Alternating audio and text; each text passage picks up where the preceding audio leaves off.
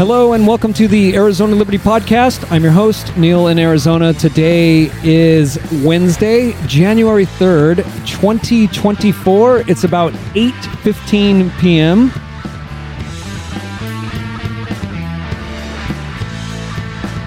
I hope you and your family had a Merry Christmas and a Happy New Year.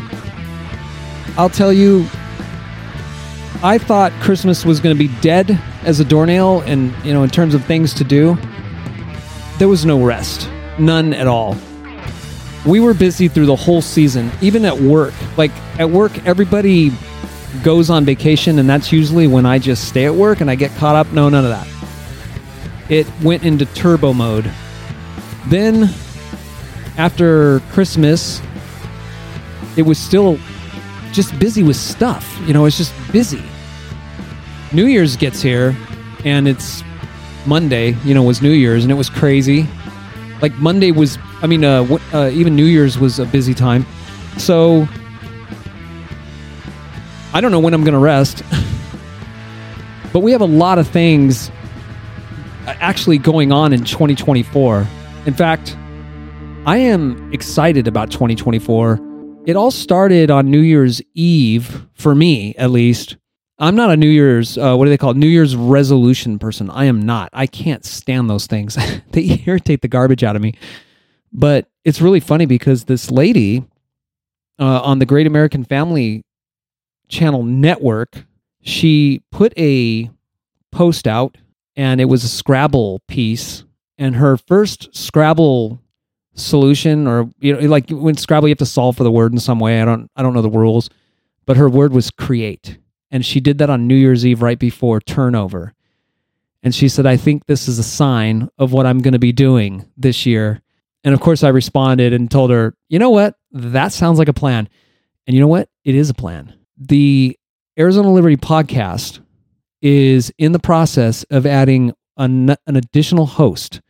So we're going to have an additional host coming on, and we are trying to get a couple more people. We're going to try by summertime to have at least 3 hosts.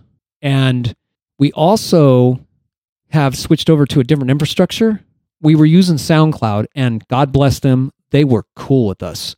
In fact, we're still going to have a presence on SoundCloud, but we're not going to be on the enterprise level with them anymore. So, you know, I'm going to send out the RSS update on the website, ArizonaLibertyPodcast.com, and you can click on the new RSS feed. It's not there just yet. We're getting that geared up, but there is an additional podcast that's being created, and it's called the GunnerSounds.net podcast, and it's going to be based on audio production, hobbies, artists, like local artists, not just local artists from anywhere really, and technology, and a lot of it's going to be music focused.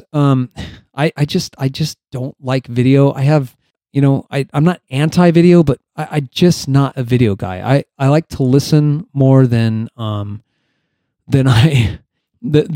watch, if that makes sense. You know, I'd rather just put something on and listen. I didn't have TV as a kid. Maybe that might have something to do with it. I don't know. But the GunnerSounds.net podcast, the Arizona Liberty Podcast is going to still be in full effect. It's going to be busy. Hopefully get some guests. We have some potential guests that are lining up. I mean, it's election season, so who knows what we're going to have on.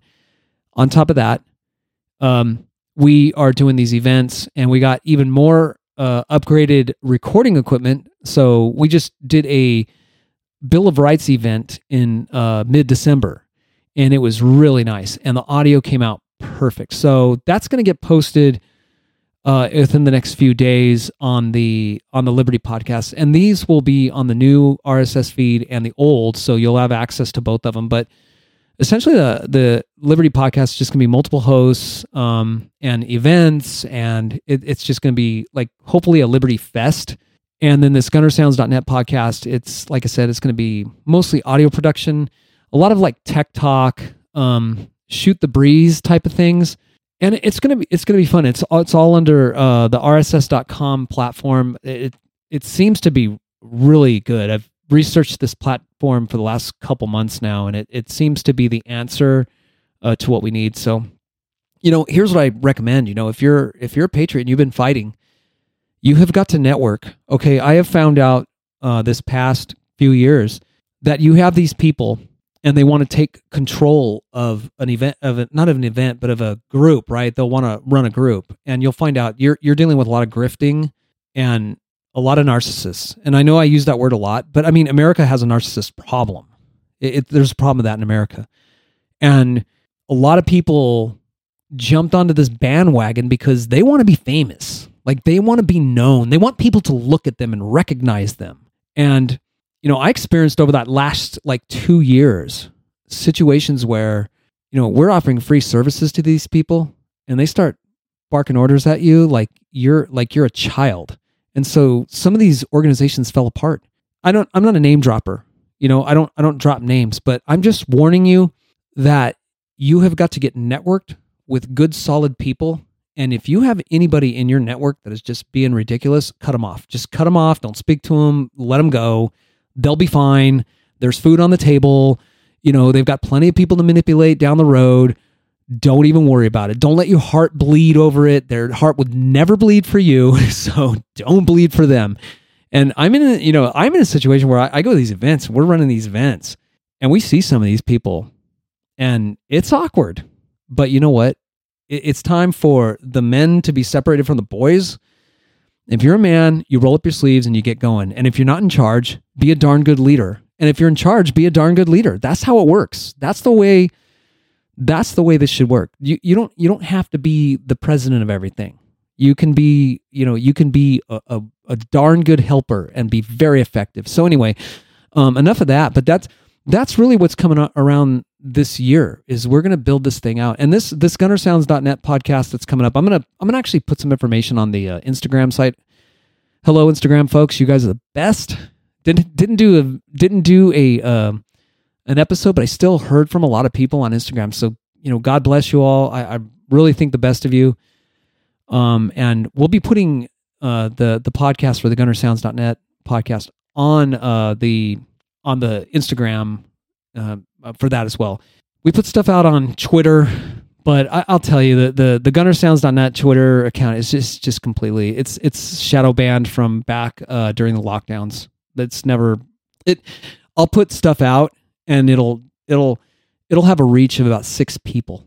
So, you know, I don't know what to do about it. I really don't. I don't care. I don't rely on it. It's kind of a joke, actually.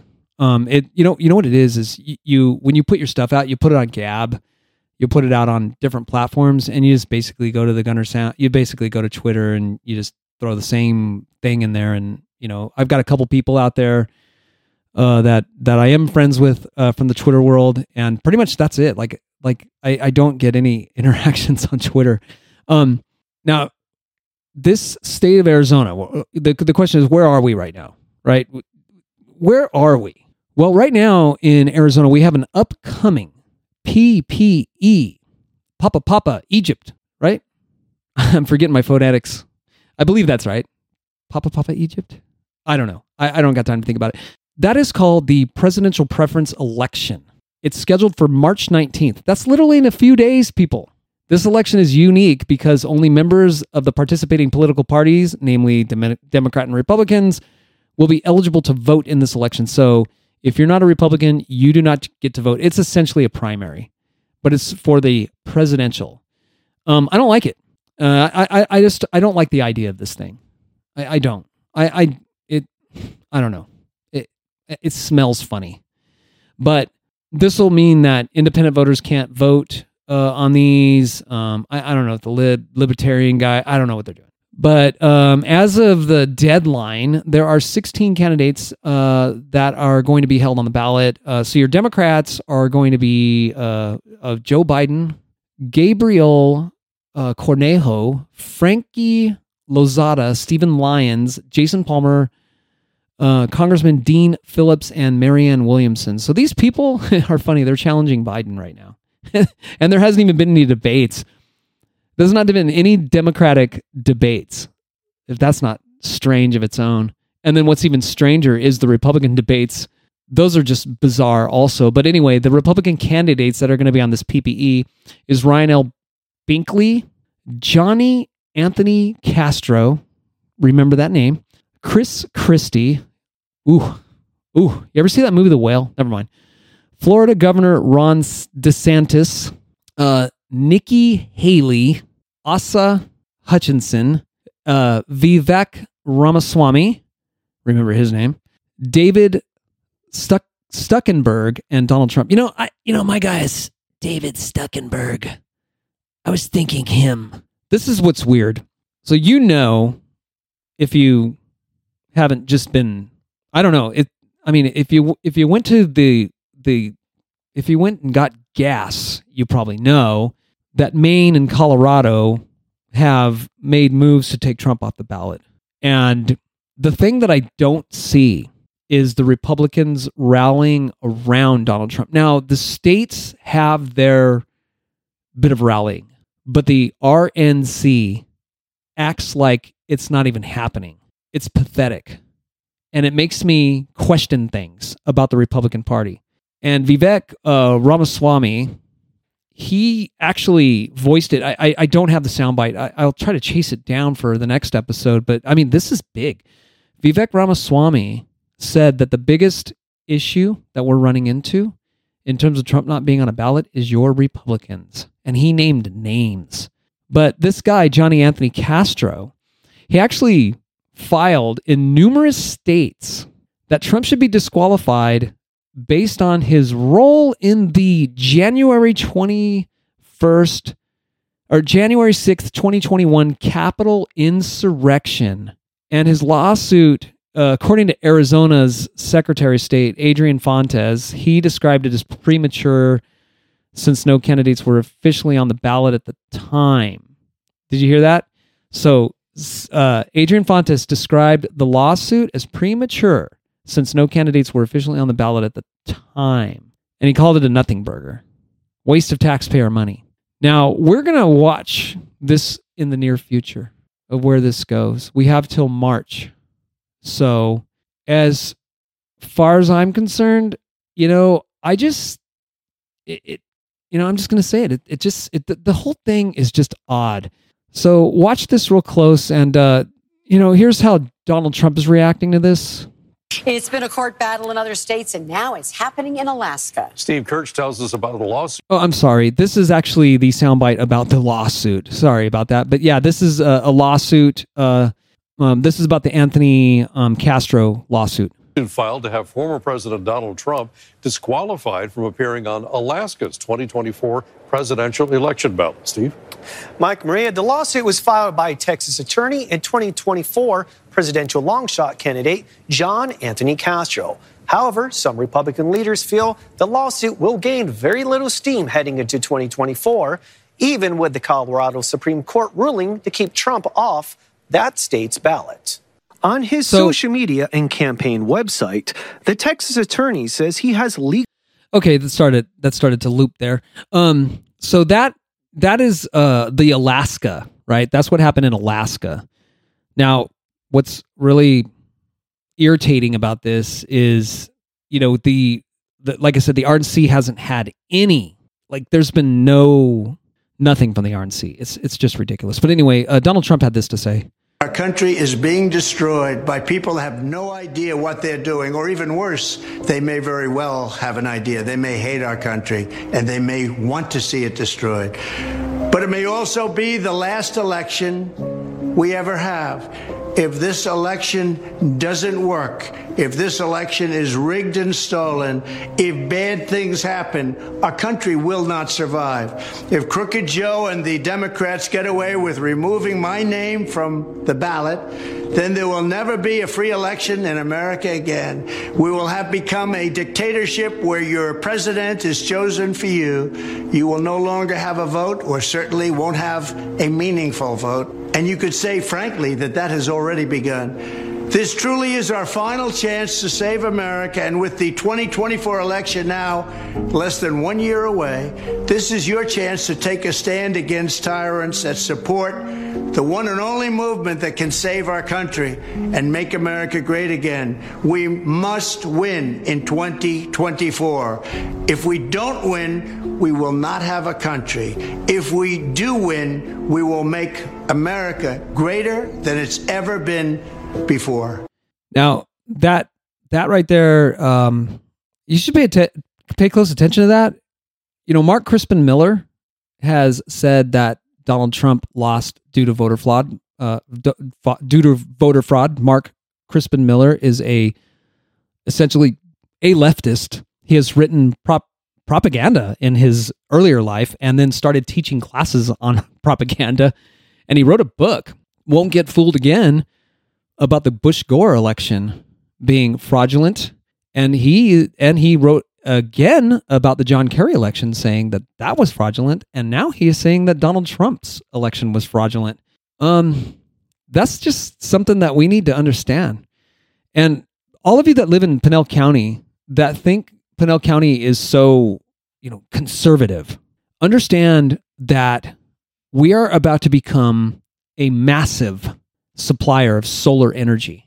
And, I have to give this disclaimer. When I talk conservative and liberals, it's generic. It really is. It's the way that most of the world sees this stuff. But really, Pinal County has a very high conservative voter base. And, the conservatives are falling for some of the dumbest tricks in the book. This solar business is not going to work. I mean, look up Solyndra. That was a government-funded company during the Obama administration. It failed. It fell apart, and they ended up with parts everywhere. And Apple bought out the old center. It's down there on, was it Crisman? Way south down there. And it's, I don't know what it is now. There's all this talk. And I think it's because there's all these agreements that you have to have a certain part of that plant to be solar or something. I don't know. Anyway. Meta, those guys, Facebook, they're going to be powering their data center from Ørsted's 11-mile solar center. It's a 300-milliwatt solar farm combined with the battery energy storage system. So yeah, that's wonderful, right? All these batteries. What do we do with these batteries when they die? This solar thing is just not. It's not going to work. I'm telling you. And there also is this article saying in Pinal County that there's this shift, right? There's a shift in political there's a shift in political stance on the Republican state candidates in Florence, and it's particular regarding abortion. And this article is out of ground.news, and they're making the claim that because more people want abortion, and the Republicans will not, the Republicans are starting to shift on this.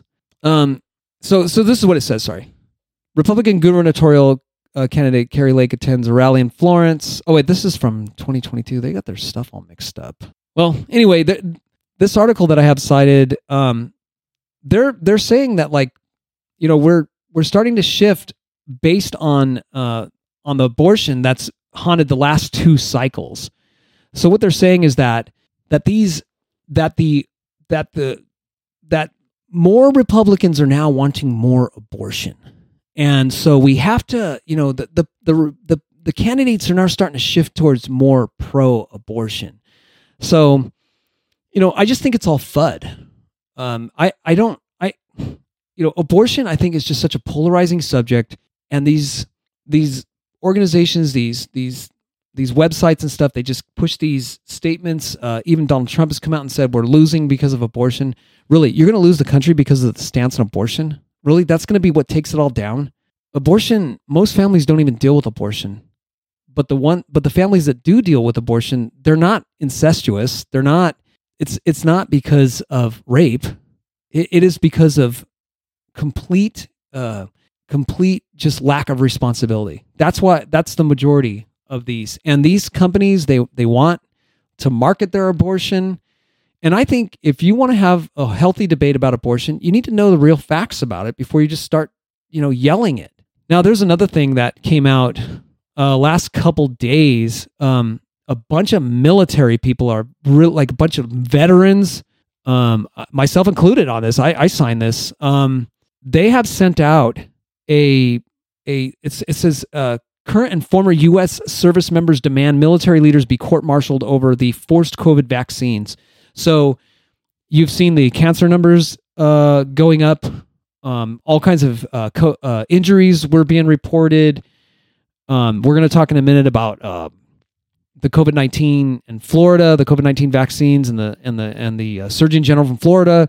We're going to talk a little bit about that in a little bit. But this veteran by the name of Brad Miller, he wrote on X, and it just completely went viral. I mean, Catherine Austin Fitts said that this is the year of pushback, and it's starting. And your veterans are going to be the first ones to do it. This is getting ridiculous. We're tired of this. At 4 a.m., I think like 2 days ago at 4 a.m, he wrote, senior military leaders received an email with a letter attached called the Declaration of Military Accountability. I know because I sent the email. I sent it on behalf of myself and 230 other signatories. This letter has former generals, colonels, sergeant majors, sergeants, specialists, privates, lots of veterans.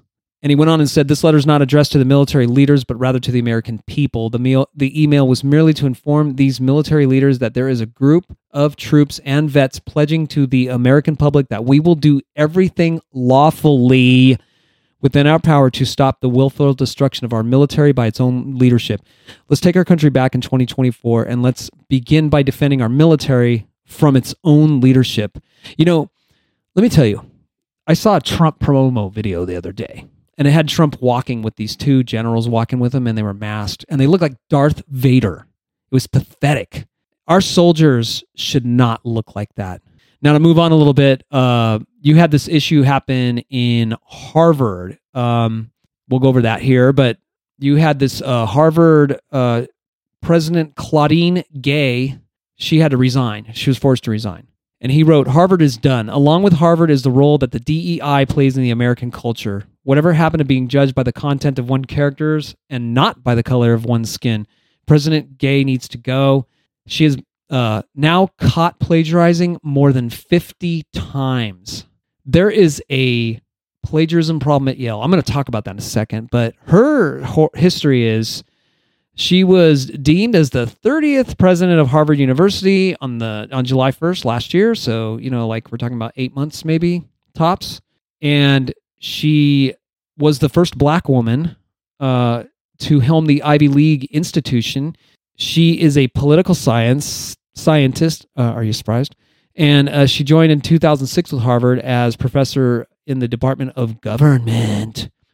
She also served as dean of social science of faculty arts and sciences at Harvard. And she was named the Wilbur A. Cowett Professor of Government in 2015. Here's what led to the resignation. So Gay's resignation followed a period of intense scrutiny and controversy, including congressional hearings about anti-Semitism on university campuses and allegations of plagiarism. Regarding her previous academic work, she faced criticism for her responses. She's the one that was responding heartlessly about this. During the hearing, and the way Harvard handled these anti-Semitic speeches on campus. And then there was the allegations of plagiarism in her academic work. And this emerged after the testimony because people start digging around and looking stuff up. And an independent review by Harvard Corporation found that she had not committed research misconduct, though some of her articles required additional citations. I got to cite that. This is ridiculous. So, I did the college thing. It didn't get me any extra money. Didn't really do anything for me. I had to go back to school after college to actually get, you know, I majored in history, so I had to go back and get a what they call a post-baccalaureate certificate in Linux and Unix administration, just to keep, just to kind of update my career profile. Now, the funny thing about college, never one time, in fact, never one time, even when I was in high school, whatever, I never was ever even questioned about plagiarism. And nowadays, you have this system. There's different ones out there, but when I was in, it was a system called Turnitin.com. Turnitin.com. You would upload your paper, and Turnitin.com had a tool that would read your paper and look for plagiarism. And if you didn't have a citation, it would tell you, you need to cite this or something like that. It was a really nice tool, and never once did that thing ever tell me I did anything wrong. And I'll tell you why. Because I did my papers the old school way. I would write an outline. I would take notes while the teacher talked. I'd read the, you know, the books, and I would write letters in my, I would write the bullet statements in my own words in the outline, and then I would sit down and I would type up the paper according to the outline, and I would cite everything within the outline, so that when it came time to type up the paper, I would have all the citing done from the beginning. And we wrote in what was called Turabian format, and it was actually kind of fun if you set up your outline correctly. And guess what?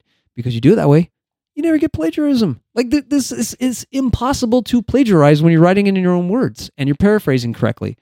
It's just ridiculous. And this is a lady from Harvard. The interesting thing about that is this is Yale. Oh, no, this is the other one, Harvard, right? Harvard? I ask myself over and over again, why are people sending their kids to Harvard?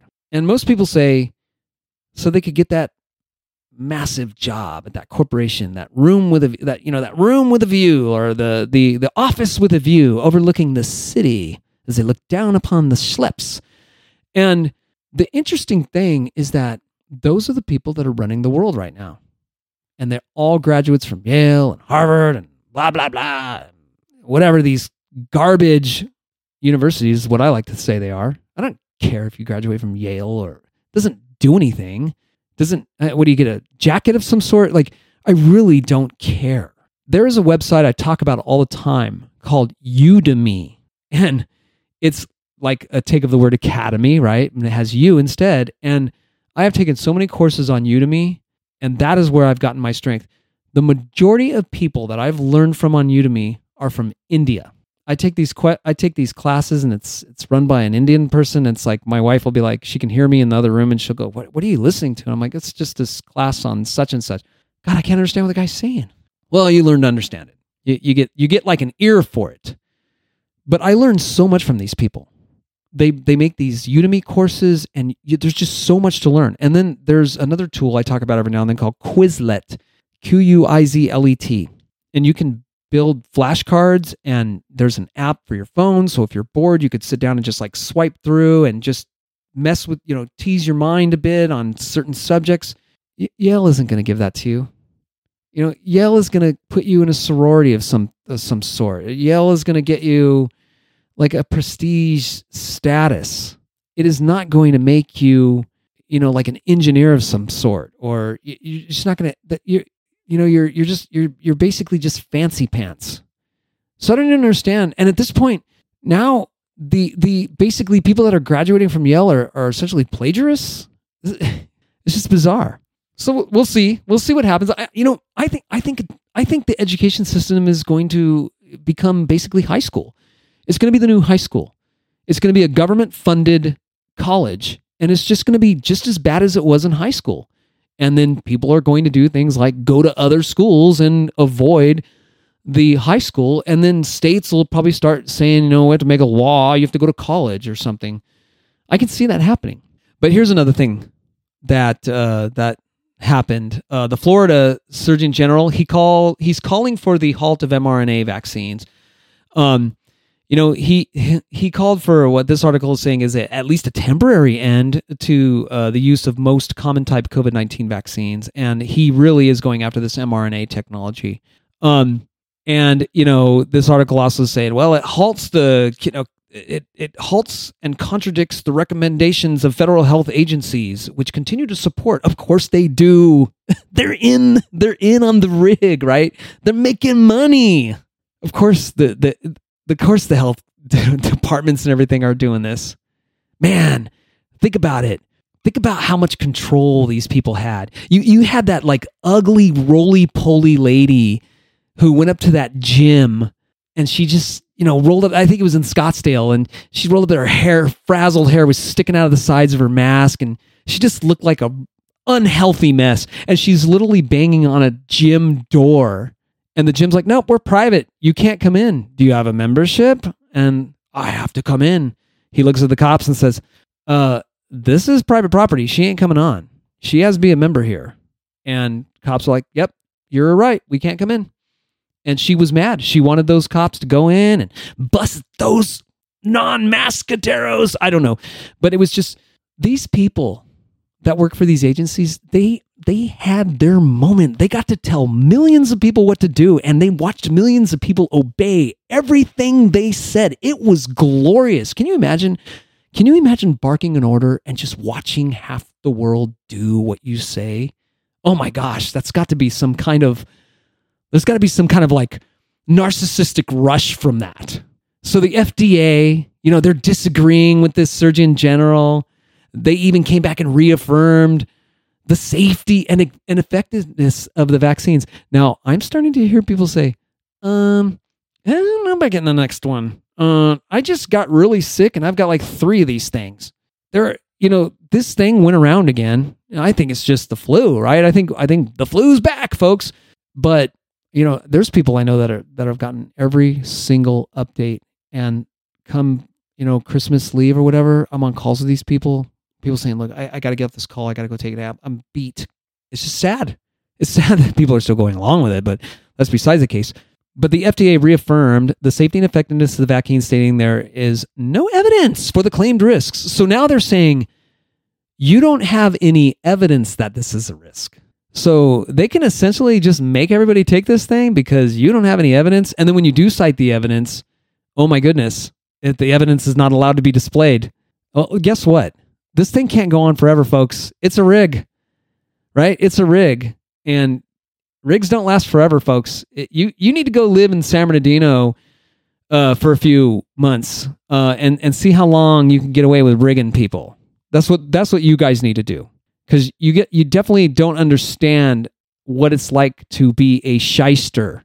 So the focus or the specifics of the concern is that so his name is Ladapo, and he is saying that there is a health risk, and it has to do with human genes and DNA found within the vaccine, but we're just gonna pretend that's not true. We don't need to investigate it, In a statement released by Florida Surgeon General Joseph Ladapo this morning, Ladapo notes the discovery of billions of DNA fragments per dose in the Pfizer and Moderna COVID-19 mRNA vaccines, saying in a December 6th letter he wrote to the FDA, he outlined concerns that this DNA could theoretically transform healthy cells into cancerous cells and that it could result in chromosomal instability.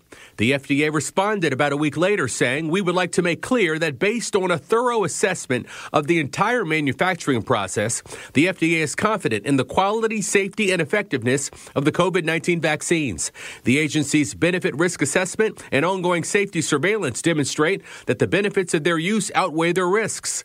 Additionally, with over 1 billion doses of the vaccines administered, no safety concerns related to residual DNA have been identified. Medical professionals tell News 4 Jax Ladapo's claim was the fodder for a congressional investigation that was shown to be completely without merit. The claim has also been circulating among right-wing media outlets. This is also consistent with Dr. Ladapo's continuing perversion of medical science for political purposes. Former Duval County Health Department Director Dr. Jeffrey Goldhagen says there's no evidence whatsoever that concludes that the use of another virus in the vaccine will result in any detrimental effects in the present or the future. He says there are multiple virus fragments that are being used in the development of vaccines to stimulate a response, adding that the virus Ladapo's referring to has been used for 50 years. Goldhagen says there's more at play here than science. this position of this Surgeon General is politically motivated and has been refuted by every reputable source, both in the U.S. as well as in Europe. News for Jax requested an interview with Florida Surgeon General today, but we did not receive a response from the Florida Department of Health or Ladapo himself. News for Jax also spoke with another local doctor asking about the safety of the COVID-19 vaccine. Both in the United States, like the CDC, the FDA, major medical organizations across the U.S., but also across the world, saying that the studies show this vaccine is safe and effective, and it reduces the risk of harm from COVID-19 infection, and that the benefit strongly outweighs any risk.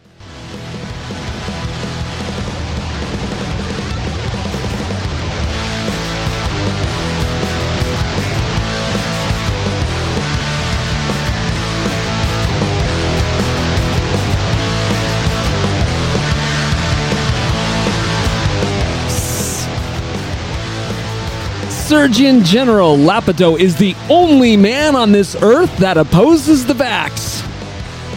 He's got nobody standing behind him. Oh, no. Oh, no. He is just all by himself, standing on this mountain, beating his chest, and there's nobody there. Every single health professional, every single doctor across the world is saying that he's wrong and that they're safe and effective. Safe and effective, safe and effective, safe and effective. That's all they keep saying, safe and effective, safe and effective. When I hear people say safe and effective, it's like, I just feel like I'm getting ready to go into the trance because I've heard it so many times. Now, here's something interesting. Is there a war going on with America? Seriously, it's a good question to ask. Really, did the Biden administration basically declare war in a way on America?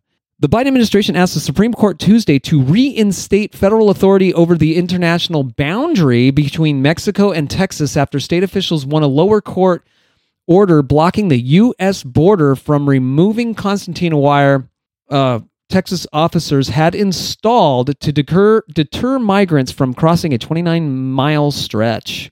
The move represents another volley in the increasing conflict between Texas and the federal government over border enforcement. State troopers and National Guardsmen deployed by the state laid miles of razor wire as part of the state's Operation Lone Star border security effort. The operation has spent or allocated more than $11 billion since 2021 and has sought to challenge the federal government's sole authority over the international borders. All right, have you seen the clippings of people coming in? It's insane, and they're all going to be given government handouts. And you know what? I have a different approach to this. You know, since America doesn't want to stand up and fight for itself, I say give them all the welfare they need. Just keep this puppy printing. Just press that print button and put the unlimited number, and let's just see how corrupt we can make this puppy. And let's just see how far we can go. I mean, it's getting dumb out there. Here's some more. This is really interesting. The Biden administration is intensifying efforts to confiscate around $300 billion in Russian assets that are currently frozen in Western countries. So remember when the whole thing with Ukraine started and Russia was going to get their butt kicked, and Neil Cavuto was reporting clippings from a video game, for crying out loud. This whole thing is just backfired as we predicted. We knew this wasn't going to work. We knew that this was going to fail. You don't fight a war via phone app. You just don't. And that's exactly what they did. They literally thought they just throw money and throw equipment, and then the Ukrainians will go in there and they'll beat up old stupid Russians or a bunch of dummies. I don't know what they're talking about, blah, blah, blah, blah, blah. And look what happened. Now they are looking to take the effort, to take the assets that they froze, 300 billion Russian assets, and now they want to take those assets and they want to transfer those assets to Ukraine. You can't make that up. Like, that's insane. Additionally, the U.S. Congress has approved a bill. Do you hear that? Let me say it again. Let me say a little more with a little more. Let's say a little easier. Additionally, the U.S. Congress has approved a bill to transfer those frozen assets to help Ukraine. They have approved a bill. That's your Republican Congress, your Republican warmongering Congress. They want a war, baby. They want this war to keep on going. So, moreover, legislation has been reintroduced into Congress, known as the Rebuilding Economic Prosperity and Opportunity, which ironically is abbreviated as REPO. Literally, the Rebuilding Economy, Prosperity, and Opportunity for Ukrainians Act. This is your government. So, okay, I just want you to understand something. If you're one of those angry, crazy whatevers that were coming after me, going on about this dumb war. That's not really dumb, actually. I mean, I take that back. I mean, there is a lot of poor, lost souls in Ukraine and Russia, for that matter. But this legislation includes provisions that give the president the authority to confiscate Russian sovereign assets from frozen in the United States and transfer them to assist in Ukraine's reconstruction efforts. It also seeks to establish an international compensation mechanism to transfer confiscated or frozen sovereign assets to assist Ukraine. So there is an economist, and his name is Peter St. Onge. I might have cited him before, but this guy is a genius. He's an Austrian economist. Sorry, started that a little bit early on you, but you got to hear his take. Mainstream Yale economist Bob Shiller is warning of a, quote, cataclysm for the U.S. dollar if Joe Biden and the EU follow through on their plan to hand $300 billion of frozen Russian assets to Ukraine. Schiller argues it will, quote, destroy the halo of security that surrounds the dollar and be the first step towards de-dollarization across the world. The background here is that after Russia's invasion of the Ukraine last year, the U.S. and Europe froze $300 billion owned by Russia's central bank, who had been using them as reserve assets to back the currency, as all central banks do. This was part of the war sanctions in hopes that it would crash the Russian banking system, leading to social unrest, perhaps to Putin on a spike. Ironically, it was our banks that crashed instead, starting with Silicon Valley, then Signature and First Republic, along with a bevy of lesser stars. Moreover, this was a catastrophic move for the U.S. dollar, essentially putting every country in the world on notice that should they displease Joe Biden, their sovereign dollars will be seized with an eye to putting their leader on a spike. A risk that notably does not exist if one parks assets in, say, the Japanese yen or Chinese yuan, or gold for that matter. And so, predictably, we've had moves all year of countries diversifying out of the U.S. dollar, getting out before they're targeted next, with China only too happy to grease the skids and gut America's dollar empire.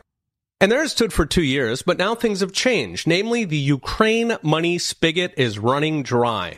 Republicans in Congress just blocked another $60 billion of taxpayer money to Zelensky, while Hungary's populist prime minister blocked another $50 billion from the EU. This has meant a scramble for dollars in Washington and Brussels to feed the Kiev meat grinder. As one EU official put it, quote, we need to find a way to get cash to Ukraine in whatever form, as in legal or not. And so, unable to pass more money in the legitimate political process, the U.S. and Europe are now turning to that $300 billion. So there is more on that video.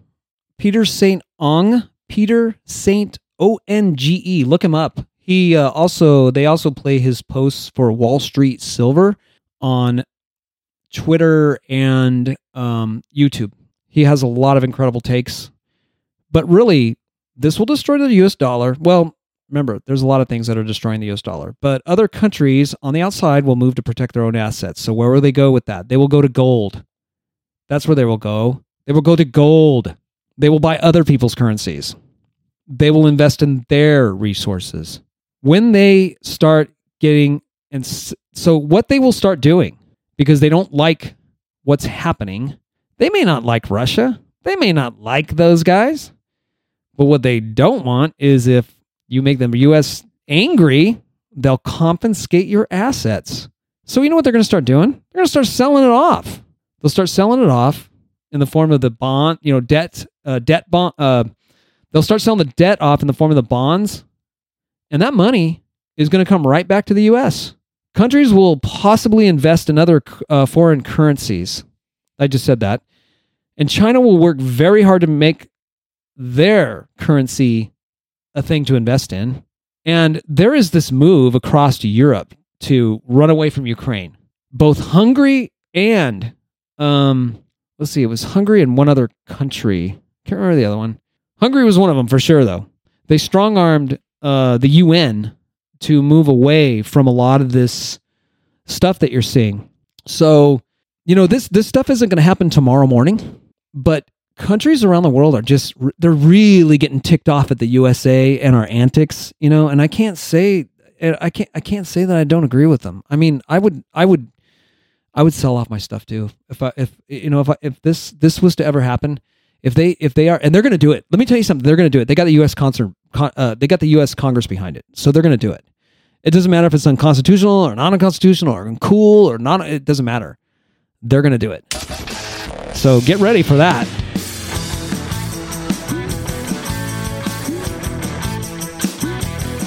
You can bet your dollars to donuts that other countries, and don't forget, I mean, you got this BRICS system. Saudi Arabia, it's January, folks, January 2024. Countries are going to start buying oil in their own currencies, and the response has been, like, we're the USA, we're the best thing on earth. Okay, we're going to talk about that here in a second because I don't know if that's a very good philosophy to live by. But we'll find out.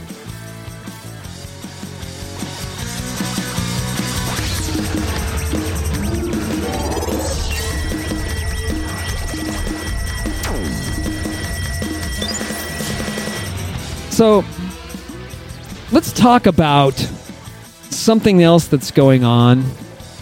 You're about to sigh. Here he goes again. He's talking about South America, the rise of the Mexican peso. Did a little research this weekend. Kid you not. And I wrote up something. The Mexican peso has been strengthening against the U.S. dollar. In 2023, the peso closed its strongest year against the U.S. dollar for over 3 decades. The remarkable performance was due to several factors. It has to do with the interest rates of the Bank of Mexico and the Federal Reserve. The Bank of Mexico's interest rate was at a high of 11% compared to the Federal Reserve's at 5%. Now, this is all published, okay? This is all published. That came out of a Yahoo Finance, okay? And this is coming out of Mexico News Daily. It appreciated to below 17 to the U.S. dollar. So 17 pesos to the dollar. For the first time in August of 2023. So in August of 2023, they were like 20 some, and they jumped up to 17. Now remember the goal, right? If you're the Mexican peso, your goal is to be one-on-one with the US dollar. So that marked a significant appreciation against the dollar. And analysts have attributed the strengthening of the peso to several factors, including the near-shoring boom. That would be where you start bringing your stuff closer to home rather than being abroad, soaring remittances, and Mexico's healthy fiscal position. Who would have thought? Who would have thought?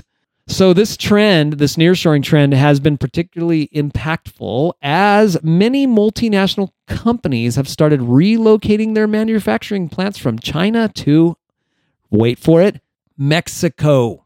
That's right. Mexico is right next to the USA. And so this strong performance, there were anticipations of a potential reversal of this trend. Expectations that the peso might start depreciating. But as the reports come forward, peso has maintained its strength against the dollar. And that came out of Bloomberg. What is that? It's like Bloomberg Linea. So that this is like Latin America's Bloomberg. And let's see.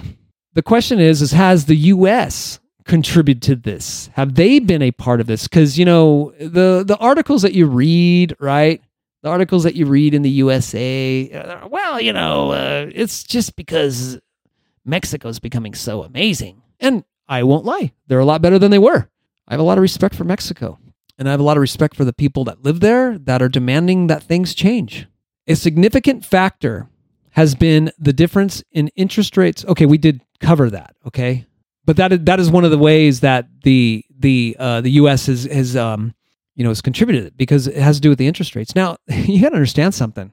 You know, a lot of people are crying and yelling about the interest rates, but, you know, Calvin Coolidge, I think they might have put the interest rate up in the 20s when they had a nasty inflation problem. They did this trick. They cut the taxes to nearly nothing, and then they put the inflation, or then they attached an interest rate to the US dollar, therefore making it much stronger dollar, and that curbed inflation. And that led to the roaring 20s. Now, Calvin Coolidge was gone. He only did, you know, he finished off Warren G. Harding's term, and then he did a term of his own, and he was gone. And of course, he's to blame for the roaring 20, or the stock market crash after the roaring 20s. Yeah. It's all Calvin Coolidge's fault. Okay, you guys can be blaming all you want, but you start ripping back these interest rates. I mean, because you got to understand, if you got your currency based on nothing, I mean, you have to do something to make it strong. Not that I agree with anybody. I don't agree with these interest rates. I don't agree with. I agree in backing your currency with gold, and that's it.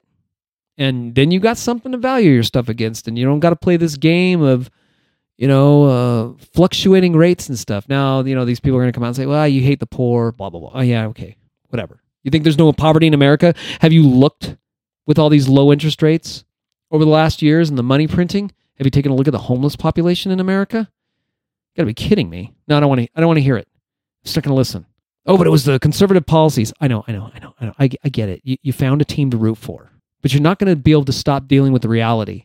And if you keep printing money, I don't care if your name is Donald Trump, and I don't care if your name is Joe Biden. I don't care. You keep printing money, you're going to have a problem. That's just a fact. So economic policies and data in the U.S. also play a major role. The lower expected inflation rates in the U.S. can influence market expectations, possibly leading to anticipations of interest rate cuts by the Federal Reserve. And guess what? They just announced today, I think it was, that they're going to lower interest rates. Now, are they going to lower them? I don't know.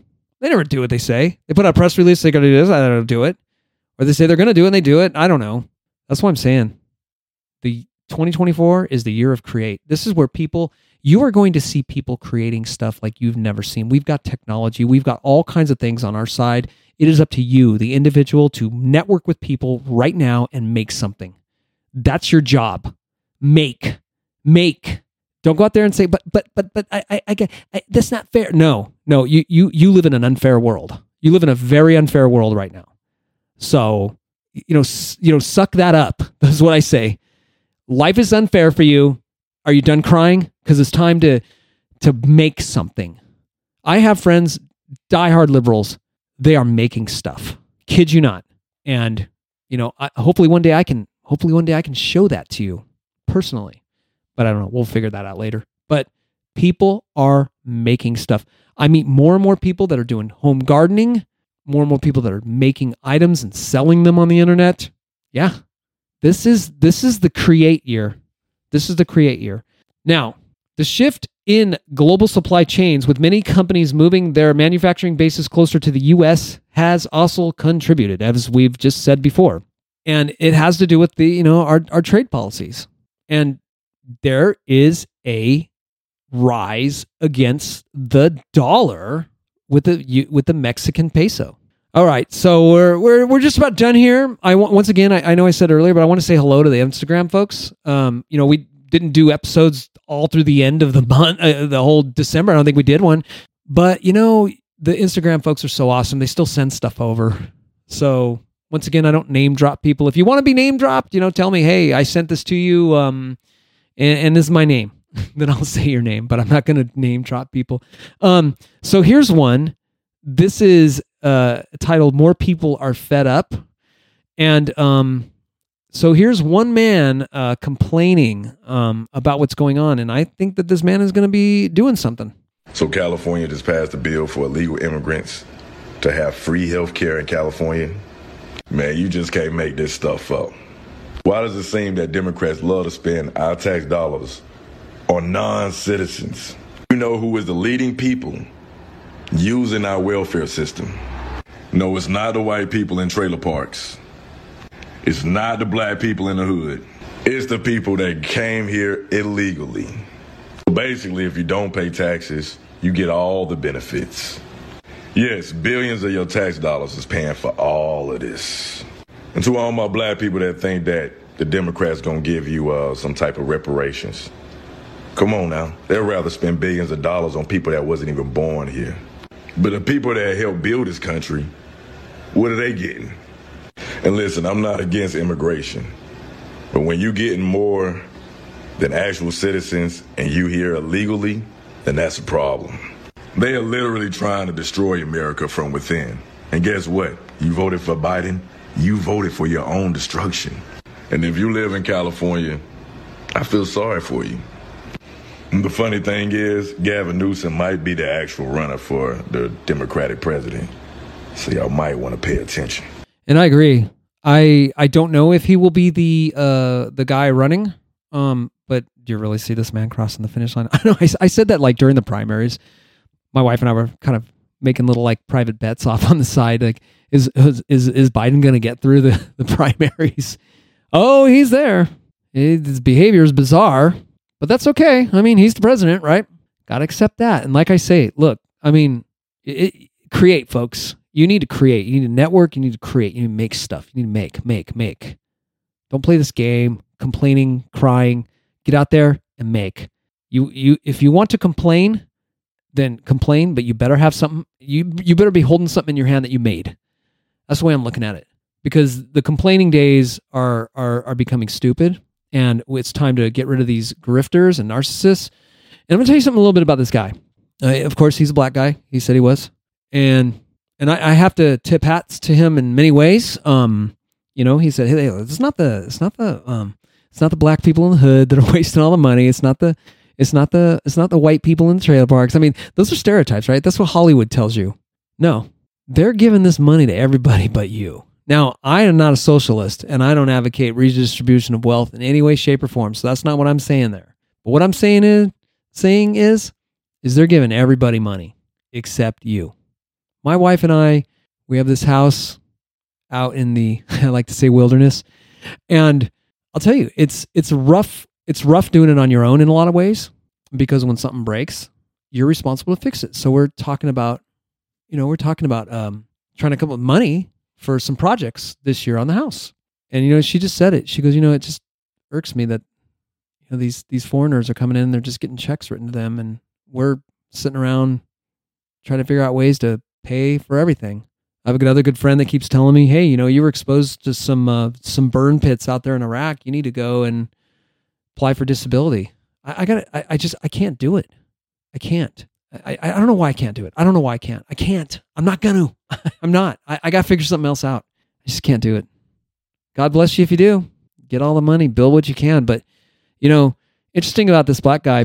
So Larry Elder talks about this a lot. You know, I grew up east of East Los Angeles. And I'll tell you something. When you would go out to like what you would call Crenshaw Boulevard, that's like Compton area. There was some like independent record stores out in those areas when I was a teenager. And you get a group of people, you get together and you go buy these records. And it was these areas were predominantly black areas. Nobody beat us up. Nobody gave us a hard time. Nothing like that. But I'll tell you something. Larry Elder.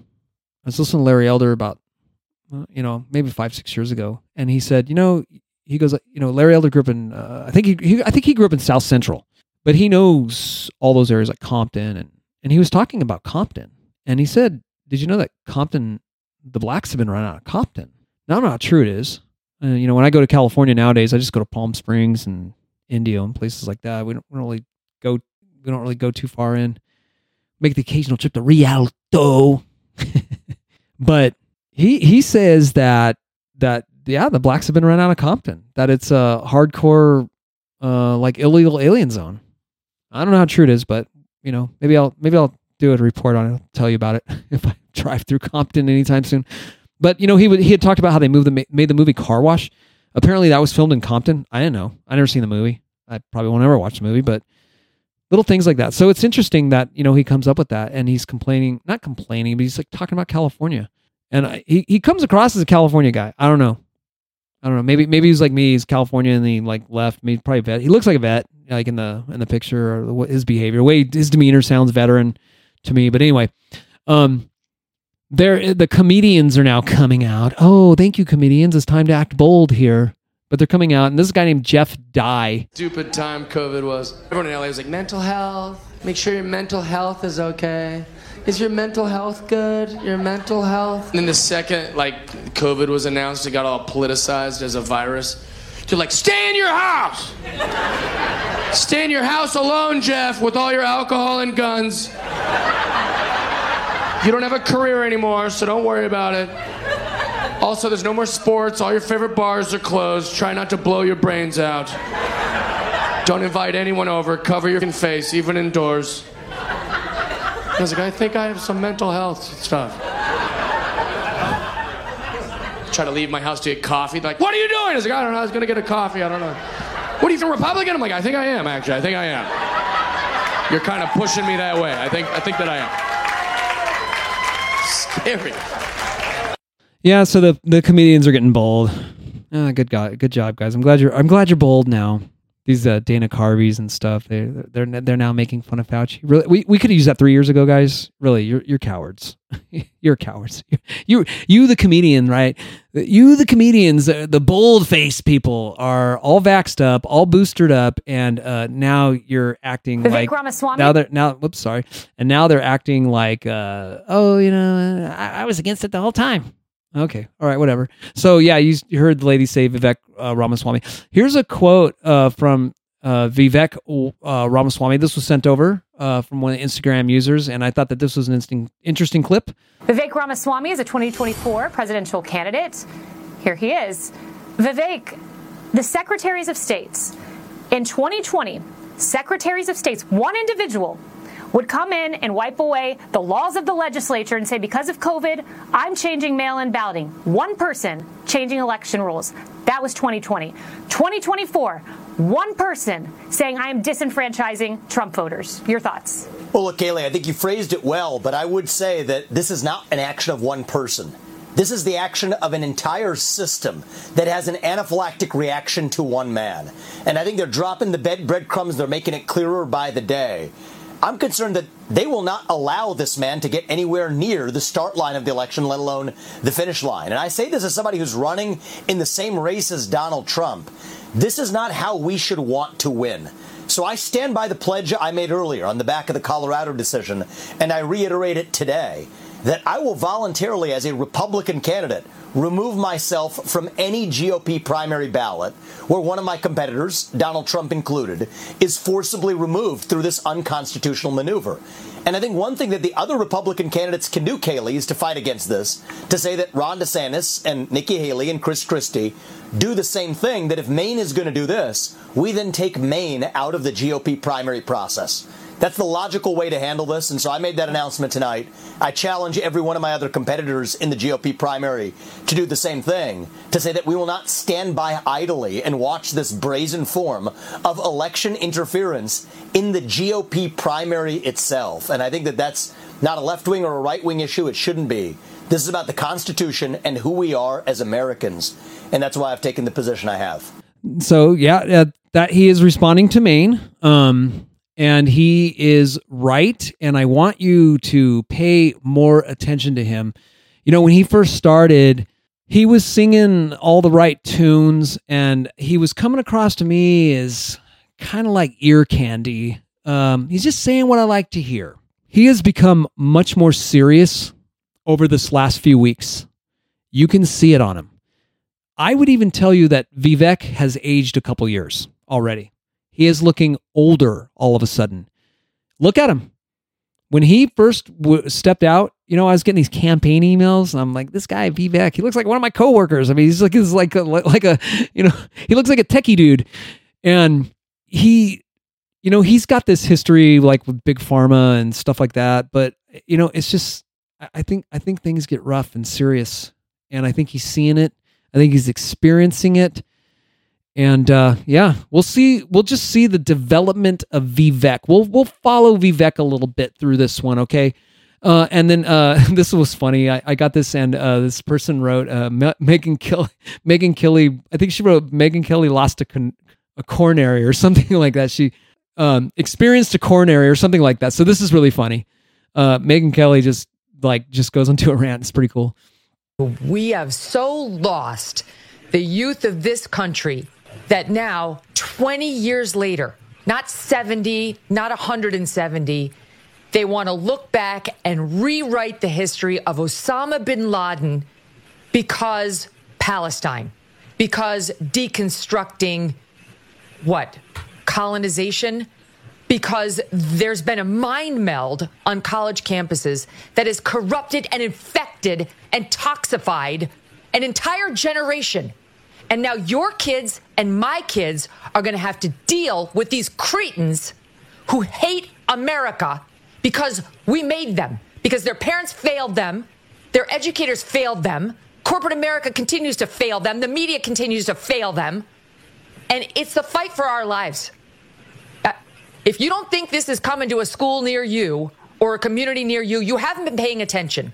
Megyn Kelly sounds like she's been hanging out with me for an afternoon. She's been getting really animated lately.